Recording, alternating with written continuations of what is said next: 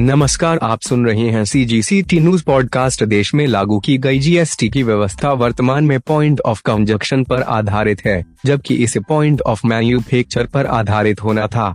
इससे टैक्सेशन की व्यवस्था और बेहतर हो सकती थी। जीएसटी का जो ढांचा वर्तमान में देश में लागू है, उसने बड़े राज्यों को तो फ़ायदा हो रहा है, लेकिन छोटे और कम आबादी वाले राज्य नुकसान में आ रहे हैं। इसका सीधा उदाहरण छत्तीसगढ़ है।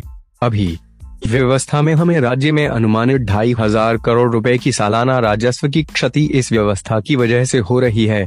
मैंने जीएसटी काउंसिल में मेंबर रिप्रेजेंटेटिव के तौर पर अपनी बात रखी है और आगे भी रखता रहूँगा।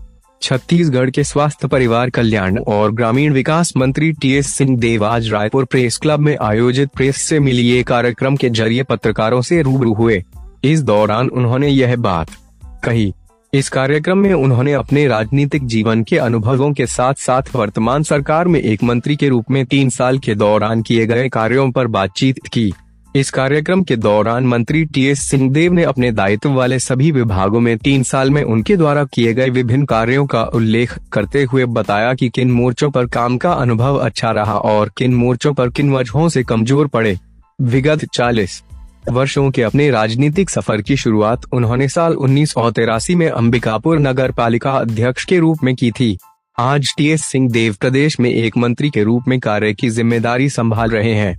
टी एस सिंह देव का कहना है कि उन्हें राजनीति में रुचि शुरुआत में नहीं थी, लेकिन कुछ परिस्थितियाँ ऐसी बनी कि उन्हें राजनीति में प्रवेश करना पड़ा।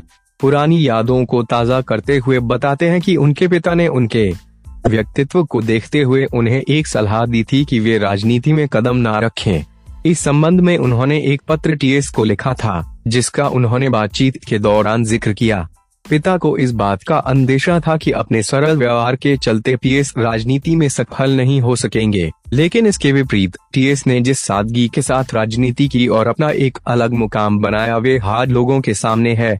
एक मंत्री के रूप में दी गई विभिन्न मंत्रालयों की ज़िम्मेदारी पर एक एक कर उन्होंने विस्तार के साथ चर्चा की। वर्तमान में भी सूत्रीय कार्यक्रमों का मंत्रालय बी टी एस सिंह देव के पास है। मंत्रालयों में अपने कार्य की स्वसमीक्षा की शुरुआत उन्होंने इसी विभाग के साथ की। उन्होंने बताया कि इंदिरा गांधी के कार्यकाल में जो भी सूत्रीय कार्यक्रम शुरू हुए थे, उनमें कालांतर में कई तरह के बदलाव लाए गए। उन्होंने इस बात को पूरी ईमानदारी के साथ स्वीकार किया कि इस विभाग में उनकी मंशा अनुसार काम नहीं हो पाया। वह खुद इस विभाग में अपने कार्य से खुद को असंतुष्ट पाते हैं। इसके साथ ही उन्होंने यूनिवर्सल हेल्थ स्कीम का भी ज़िक्र किया, जिसमें सभी लोगों के लिए निशुल्क इलाज की व्यवस्था सरकार की ओर से की जानी थी।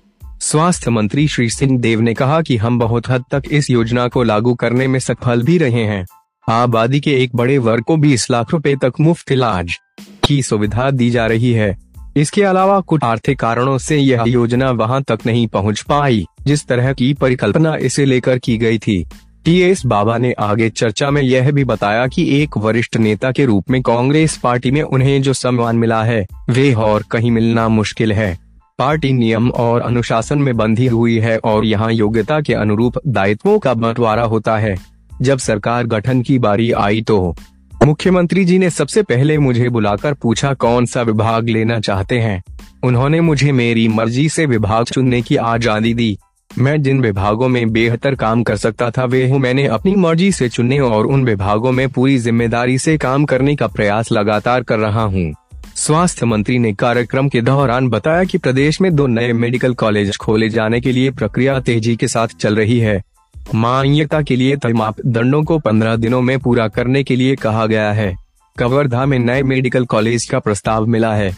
यहाँ अधोसंरचना को बढ़ाने का प्रयास किया जा रहा है और कोशिश हो रही है कि जल्द मेडिकल कॉलेज स्थापित किया जा सके। इसके साथ ही जांजगीर में भी नए मेडिकल कॉलेज की स्थापना का प्रस्ताव है। चंदूलाल चंद्राकर मेडिकल कॉलेज के पूरी तरह से अधिग्रहण और शासकीयकरण की प्रक्रिया तेज़ी के साथ चल रही है। स्वास्थ्य मंत्री टी एस सिंह देव ने बताया कि मेडिकल कॉलेज रायपुर स्थित अंबेडकर अस्पताल में एक नए भवन का निर्माण प्रस्तावित है, जहाँ 900 अतिरिक्त बिस्तरों की व्यवस्था होगी। इस दिशा में भी तेज़ी के साथ काम किया जा रहा है। वर्तमान में मेडिकल कॉलेज रायपुर में सात सौ पचास सौ बिस्तरों की व्यवस्था है, जो यहाँ आने वाले मरीजों के लिहाज से कम पड़ जाती है। इस समस्या को दूर करने के लिए अस्पताल के विस्तारीकरण का कार्य किया जा रहा है। इसमें 200 करोड़ रुपए का खर्च आएगा, जिनमें से 25 करोड़ रुपए राज्य सरकार की ओर से मिल चुके हैं। एक समय में चर्चा चली थी कि मुख्यमंत्री न बनाए जाने से टीएस सिंह देव असंतुष्ट हैं और कांग्रेस पार्टी छोड़ सकते हैं। इस तरह की अफवाहों पर जब टीएस सिंह देव से सवाल किए गए तो उन्होंने साफ़ तौर पर कहा कि उनके परिवार की पिछली पाँच पीढ़ियाँ कांग्रेस के साथ ही जुड़ी रही हैं। उनके लिए कांग्रेस को छोड़कर किसी अन्य पार्टी में जाने की कल्पना करना भी मुश्किल है। वे अपने आप को सिर्फ़ कांग्रेस पार्टी में ही सहज पाते हैं। भाजपा को लेकर उन्होंने कहा कि मेरी विचारधारा और उनकी विचारधारा में हमेशा ही फ़र्क रहा है। जब वैचारिक रूप से हर विषय, हर मुद्दे पर मतभेद हो तो उस टीम में आप कतई काम नहीं कर सकते। तो ऐसे में भाजपा में जाने जैसा तो कोई सवाल ही नहीं बनता। इस कार्यक्रम के दौरान रायपुर प्रेस क्लब के अध्यक्ष दामू अम्बेडारे सहित विभिन्न प्रकाशन समूह, इलेक्ट्रॉनिक और डिजिटल मीडिया के प्रबुद्ध पत्रकारगण मौजूद थे। Himanshu Sharma C G C T news